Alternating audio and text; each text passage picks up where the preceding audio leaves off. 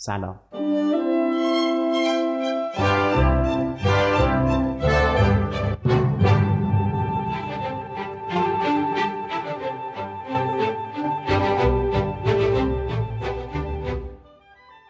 من پروین طهماسبی هستم. این چهارمین اپیزود رادیو ذریره و در آبان نود و هشت منتشر میشه.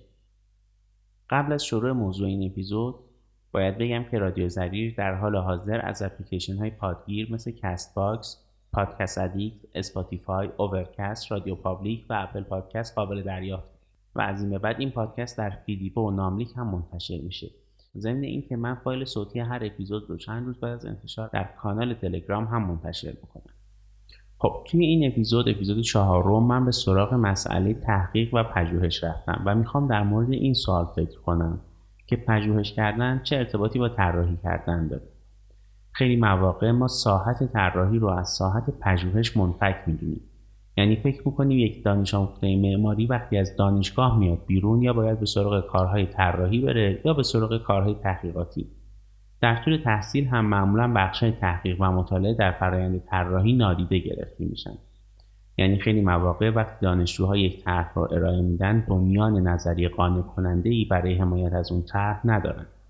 حتی در پایان نامه‌های دانشجویی هم گاه می‌بینیم که ارتباط مستقیم و قانع کننده بین مطالعات انجام گرفته با طرح ارائه شده وجود نداره.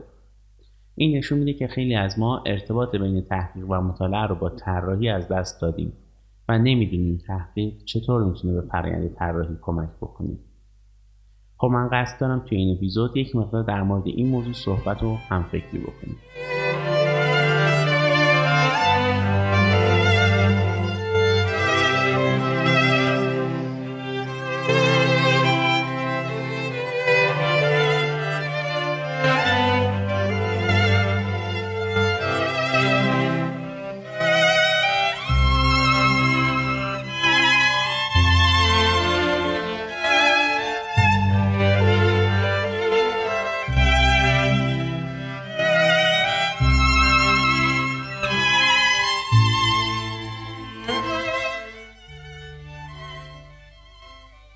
شما چقدر اهل تحقیق هستید؟ اصلا آخرین باری که دست به تحقیق زدید کی بود؟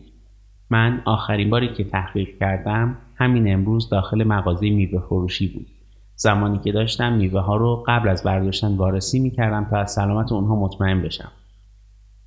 اگر به لغتنامه مراجعه بکنیم میبینیم که برای تحقیق مترادف های آوردن مثل پژوهش، تتبع، وارسی، بررسی، پژوهیدن، کندوکاو و استنتاق. اما کلمه تحقیق خودش معنیش رو برای ما روشن می‌کنه. تحقیق یعنی حقیقت کردن، تصدیق کردن قول یا گمان. پس ما وقتی تحقیق می‌کنیم یعنی می‌خوایم در مورد یک گمان مسیری رو طی بکنیم و در پایان مسیر بفهمیم که این گمان صادق بود یا نه. در واقع هدف ما از تحقیق اینه که به کنه مطلب برسیم و حقیقت چیزی رو به دست بیاریم. این تعریف از تحقیق یعنی رسیدن به صدق یک گمان یا کنه مطلب، تعریفی که با فرهنگ لغات هم هماهنگی داره. پس تا اینجا میتونیم بگیم که تحقیق یعنی درستی امری رو بررسی کردن یا رسیدن به درستی یک مطلب. کلمه پژوهش هم از نظر معنایی مترادف تحقیق به کار میده. این کلمه همینطور معنای بازخواست و مؤاخذه کردن هم میده. خب پس تا الان فهمیدیم که تحقیق در معنای عام خودش میشه رسیدن به حقیقت و کنه یک چیز که یک امر کلیه و هممون توی زندگی روزمره تجربهش میکنیم. در زبان انگلیسی هم کلمه ریسرچ به معنی پژوهش از اوایل قرن هجدهم کاربرد داره تا پیش از اون کلمه ریسرچ عموما به معنی جستجو کردن از فاصله نزدیک بود. ریشه این کلمه هم در زبان فرانسوی هم معنی کلمه سرچ به معنی جستجو. کلمه ریسرچ یا تحقیق و پژوهش در معنای اصطلاحی و تخصصی خودش میتونیم اینطوری تعریف بکنیم: یک روش نظاممند برای پیدا کردن پاسخ یک سری سوال. اینو دوباره میگم، کلمه ریسرچ یا تحقیق و پژوهش رو در معنای اصطلاحی خودش اگر بخوایم تعریف بکنیم میتونیم این تعریف رو براش در نظر بگیریم: یک روش نظاممند برای پیدا کردن پاسخ یک سری سوال. حالا توی این روش نظاممند جمع‌آوری داده و اطلاعات و حقایق هست و قوانینی هست که به ما کمک میکنه تا از این داده ها و اطلاعات و حقایق اولیه حرکت بکنیم و به نتیجه نهاییمون برسیم. اگر ما به عنوان محقق یا پژوهشگر قوانینی که توی این نظام هست رو رعایت بکنیم، خاطرمون جمعه که نتیجه‌ای که بهش میرسیم احتمالاً نتیجه درستیه. کسایی هم که نتیجه ما رو میشنون یا میخونن، عیار و اعتبار کار پژوهشی ما دستشونیه. پس تحقیق یا پژوهش قوانین و ساختارهای حساب شده‌ای داره که هر کس از اونها تبعیت کنه میتونه با اطمینان بالایی از یه سری مقدمات به یه سری نتایج برسه و اون نتایج رو به دیگران هم عرضه کنه. حالا میشه فهمید چرا اول پادکست در مورد روزمره بودن تجربه پژوهش مثال زدیم، چون ما هممون هر روز ممکنه یک سری اطلاعات جمع‌آوری بکنیم و از ساختارهای ناخودآگاه پیروی بکنیم تا از این اطلاعات جمع‌آوری شده به یک سری نتایج و تصمیمات شخصی خودمون برسیم.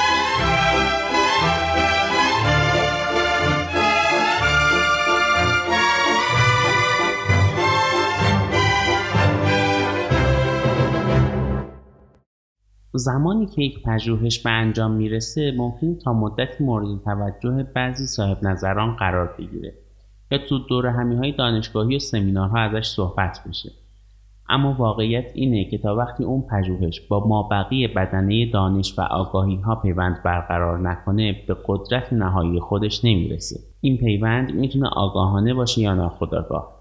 دانش وقتی به اعتبار اعلای خودش میرسه که بتونه راهی برای پاسخگویی به سوالات حل نشده پیش پای ما بذاره و بینش ما رو وسعت بده. آگاهی هایی که یک طراح ازشون در فرآیند طراحی بهره میبره میتونن دو نوع منبع اصلی داشته باشن.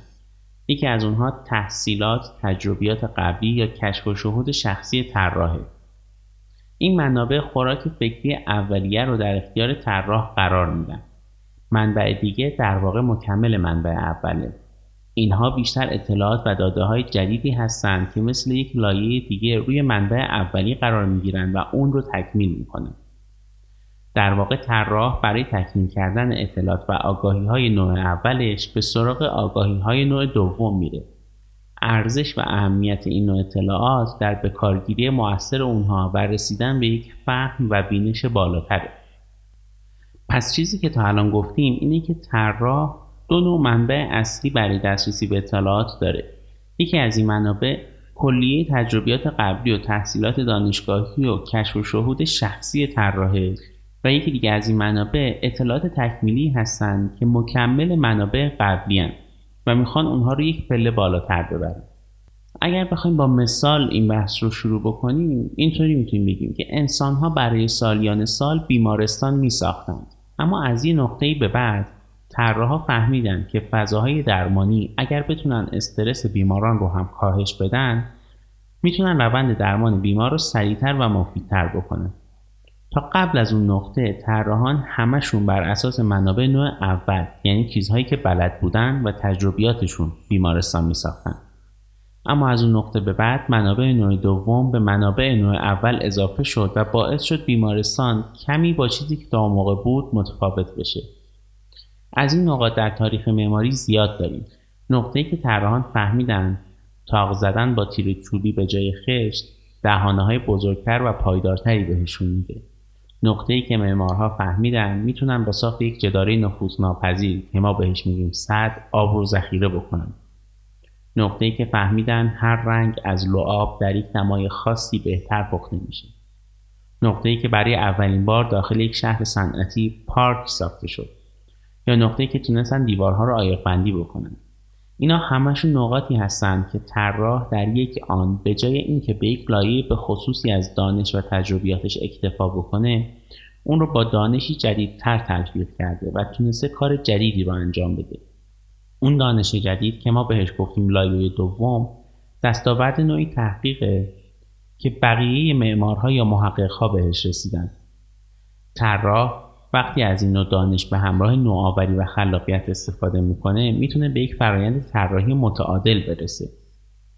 خب این یک نوع نگاه به پژوهشه، نگاهی که پژوهش رو ابزاری برای کمک به طراح میدونه. در این نگاه طراح میتونه از دانش تولید شده توسط محققین بهره ببره تا طراحی خودش رو به شکلی بهتر و یا کاملتر انجام بده. اما آیا پژوهش میتونه نقش عمومی‌تری هم برای طراح داشته باشه؟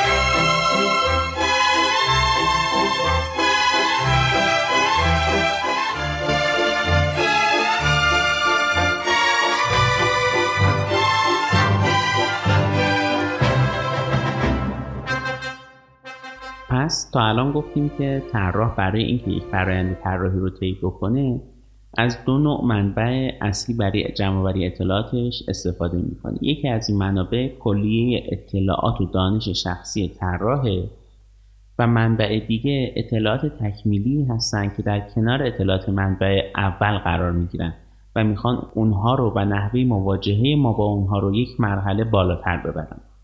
طراح زمانی که قصد داره فضایی رو طراحی بکنه، ابتدا مسئله طراحی خودش رو تعریف میکنه.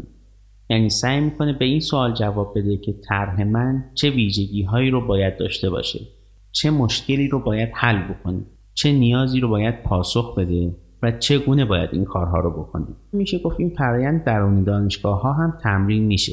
یعنی به طور معمول دانشجو وقتی با یک موضوع طراحی مواجه میشه، باید یک سری مطالعات در مورد موضوع انجام بده تا بفهمه که دقیقاً چی میخواد و یک سری مطالعات هم در مورد سایت و وضع موجود انجام بده تا بفهمه که چی داره و در طول ترم تلاش میکنه تا از اون چیزی که داره به اون چیزی که میخواد برسه. عواطف و شهود و تجربیات طراح هم در این مسیر همراهش هستن. حالا برای رسیدن به بهترین پاسخ ممکن برای این سوال‌ها، طراح از تکنیک‌ها و روش‌های مشخصی استفاده می‌کنه و اونها رو برای رسیدن به پاسخ ویژه این پروژه باز تولید می‌کنه. اگر طراح بتونه پاسخی متناسب برای این سوال‌ها پیدا بکنه، میشه امیدوار بود که پروژه موفقی رو طراحی کرده باشه. راه و روش طراح برای پاسخ دادن به این سوال‌ها ممکنه باعث بشه که طراح به سراغ منابع جدیدی از اطلاعات بره تا مثلا مسئلهش رو به درستی تعریف بکنه یا به دنبال تجربیات جدیدی باشه که مثلا بتونن پاسخ فنی مورد نیازش رو تضمین بکنن. اگر بخوام حرفامو خلاصه بکنم، طراح برای تعریف مسئله طراحی و رسیدن به طرح مطلوب باید به یک سری پرسش خاص جواب بده. این پرسش ها در کلیات مشترک هستن و در جزئیات بسته به پروژه تعریف میشن. برای پاسخ دادن به این پرسش‌ها هم طراح باید یک مسیر رو از جمع‌آوری داده تا استدلال و رسیدن به پاسخ طی بکنه. در نهایت طراح از پرسش‌ها به پاسخ‌هایی میرسه که گاه حاصل ترکیب بخش‌های از تخصص‌های مختلف هستش. این پاسخ‌ها الفبای تعریف مسئله و پیشبینی راه حل رو در اختیار طراح می‌گذاره. درک طراح از مسئله و چگونگی مواجه شدن با اون تا حد زیادی بستگی داره به نوع پاسخ‌های طراح به این سوالات. بنابراین پژوهش و مطالعات طراح پیش از شروع به طراحی روی شناخت مسئله طراحی و راه حل‌های اون مسئله اثر گذاره. خب حالا یه بار دیگه برگردیم به تعریفی که از پژوهش داشتیم. گفتیم که پژوهشگر هم از یک سری مقدمات شروع می‌کنه، یک مسیری رو طی می‌کنه تا به یک نتیجه‌ای برسه. درست مثل کاری که طراح در مواجهه با یک پروژه جدید انجام میده. با این حساب میتونیم بگیم که فعل طراحی کردن از این نظر خیلی شبیه فعل پژوهش کردنه. یعنی یک معمار زمانی که داره یک پروژه رو طراحی میکنه نسبت به زمانی که داره پژوهش علمی رو انجام میده ساختار ذهنیش تفاوت زیادی نداره. در هر دو این موقعیت‌ها طراح یا پژوهشگر قصد داره یک سری سوال رو تعریف بکنه و با طی یک سری مسیرهای مشخصی به این سوال‌ها جواب بده.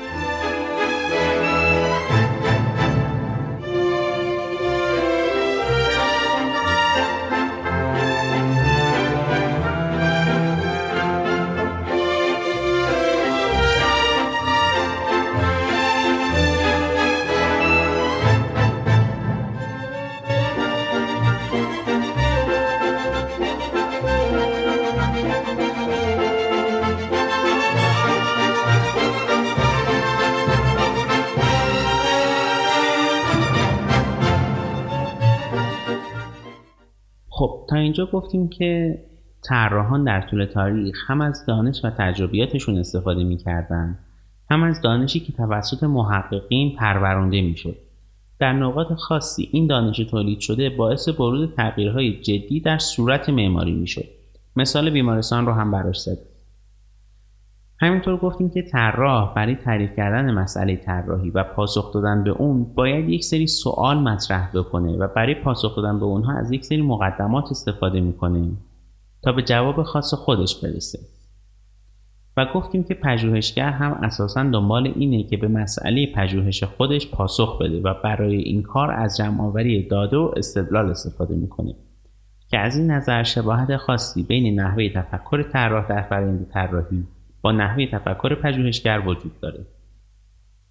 اگر ما طراحی رو ترکیبی از خلاقیت و دانش بدونیم، این احتمال وجود داره که در مواجهه با مسئله طراحی پاسخ‌های ممکن متعدد و بیشماری تولید بشه. یعنی اگر این فرض رو داشته باشیم که طراح با استفاده از خلاقیت خودش دانش رو مصرف میکنه تا به پاسخ طراحی درست برسه، حالتهای متعددی برای رسیدن به پاسخ درست پیش روی ما قرار میگیره که محدود نیست. حالا اگر ما فرایند طراحی رو با یک روش مشخصی آغاز بکنیم که به دقت مسائل طراحی رو شناسایی میکنه و هر یک از پاسخهای بیشمار ما رو که از روی خلاقیت و دانش ارائه شدن از طریق فیلترهای متعدد بسنجه، اون وقت بهترین و قویترین ایدههای ما باقی میمونن. یعنی ما به عنوان طراح برای اینکه مطمئن باشیم در فرآیند طراحی روی تسلسل تولید پاسخ نمی‌افتیم، باید از یک روش نظاممندی استفاده بکنیم که اجازه تولید پاسخ‌های نامربوط رو به ما نده. پس طراح با استفاده از دانش و خلاقیت خودش میتونه پاسخ‌های متعددی رو برای مسئله طراحی خودش تولید بکنه و به یک روش نظاممندی نیاز داره تا بتونه این پاسخ‌ها رو سبک‌سنگین بکنه و بهترین اونها رو در اختیارش قرار بده. این روش نظاممند ساختارش از جهاتی شبیه روش تحقیقه، چون ما در تحقیق به دنبال پاسخگویی به سوالاتی هستیم و در این روش نظاممند هم طراح با خودش سوالات مختلفی رو مطرح میکنه که باید پاسخ بده. این تسلسل تولید پاسخهای طراحی که صحبتش رو کردیم میتونه ناشی از تجربیات و دانش شخصی طراح باشه یا ناشی از نتایج مطالعاتی که انجام میده.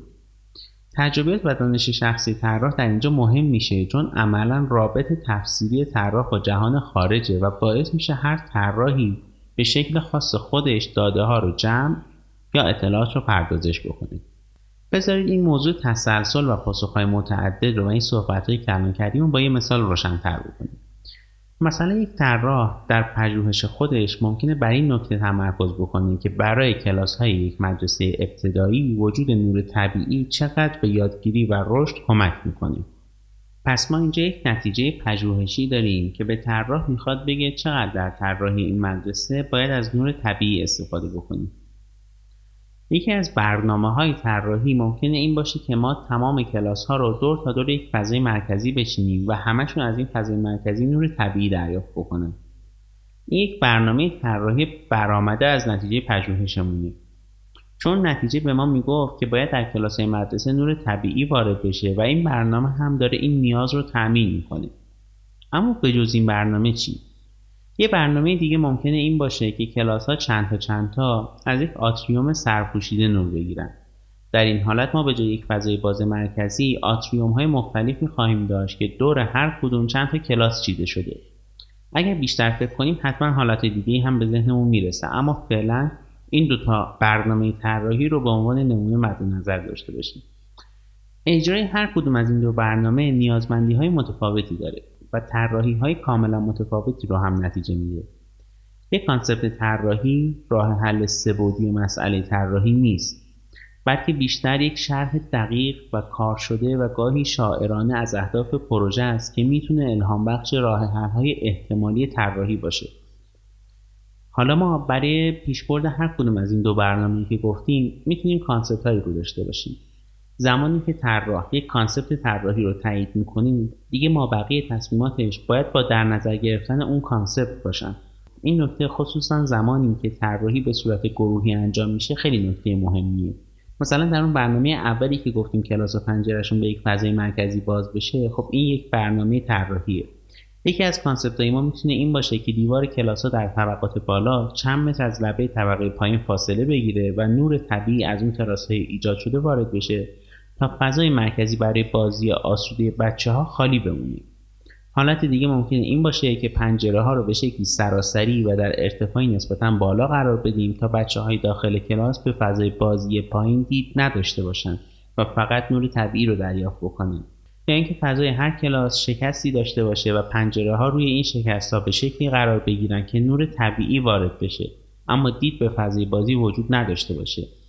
همینطور می‌تونیم حالت‌های مختلف دیگه رو هم پیش‌بینی بکنیم. پس اینطور که گفتیم نتیجه مطالعات طراح در این مثال اون رو به سمت استفاده از نور طبیعی در کلاس‌های یک مدرسه سوق داد. حالا وقتی ما به این نتیجه میرسیم که کلاس‌ها باید دور یک فضای مرکزی چیده بشن، در واقع به یک برنامه طراحی رسیدیم. وقتی حالت‌های مختلف این چیدمان رو داریم بررسی می‌کنیم، داریم اصطلاحاً کانسپت‌هامون رو پرورش میدیم و در نهایت طرح‌های توسعه یافته‌ای که داره با توجیهات اجرایی و الزامات عینی چگونگی پیاده‌سازی اون کانسپت رو بیان می‌کنه، راه حل‌های طراحی ما برای اون برنامه هستن.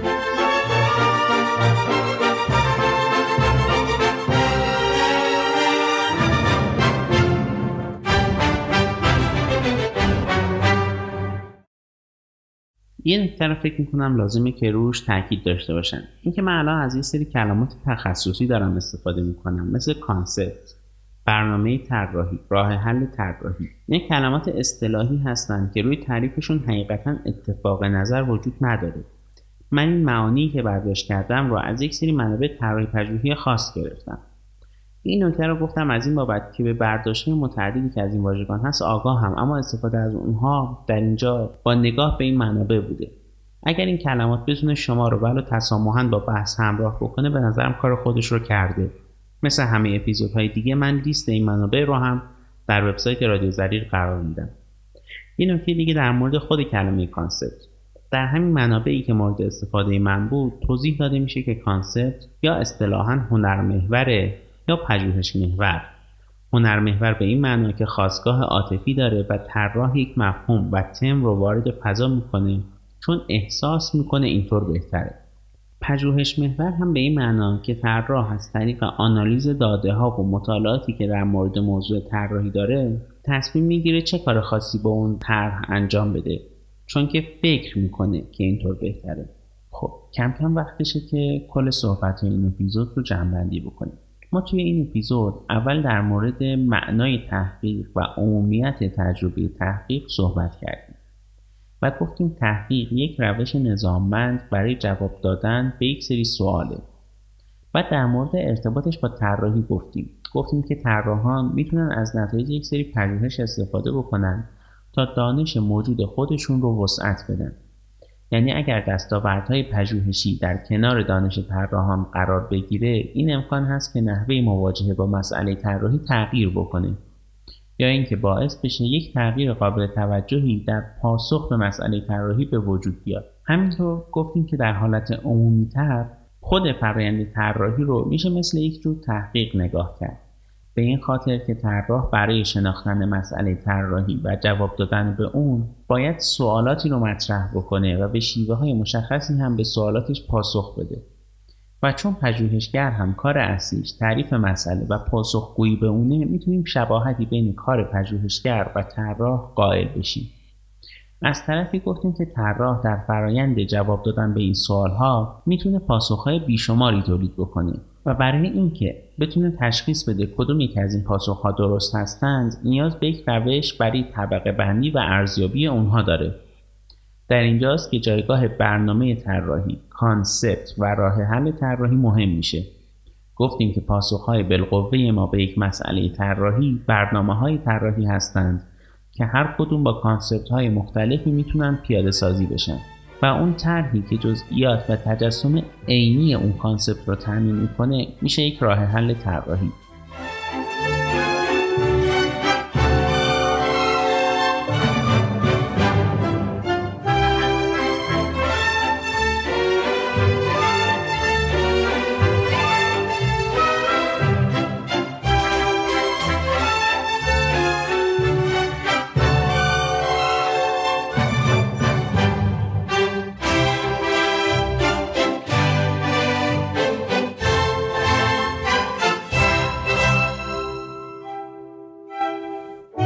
این چهارمین پادکست رادیو زریر بود. آدرس وبسایت رادیو زریر دات کام هست. شما میتونید مطالب تکمیلی، منابع و موسیقی های به کار رفته در هر اپیزود رو از وبسایت مشاهده بکنید. پادکست های رادیو زریر در اپلیکیشن های پادگیر مثل کست باکس، پادکست ادیکت، اسپاتیفای، اوورکست، رادیو پابلیک و اپل پادکست قابل سرچ و دسترسی. از این به بعد پادکست ها در فیدیبو و ناملیک هم منتشر میشن. ضمناً من فایل صوتی هر اپیزود رو چند روز بعد از انتشارش در پلتفرم‌های بالا داخل کانال تلگرام هم منتشر می‌کنم. همچنین لینک رادیو زریر در این اپلیکیشن‌ها به علاوه تلگرام و اینستاگرام در وبسایت هست. اشتراک و ارائه بازخورد در مورد این رادیو رو فراموش نکنید.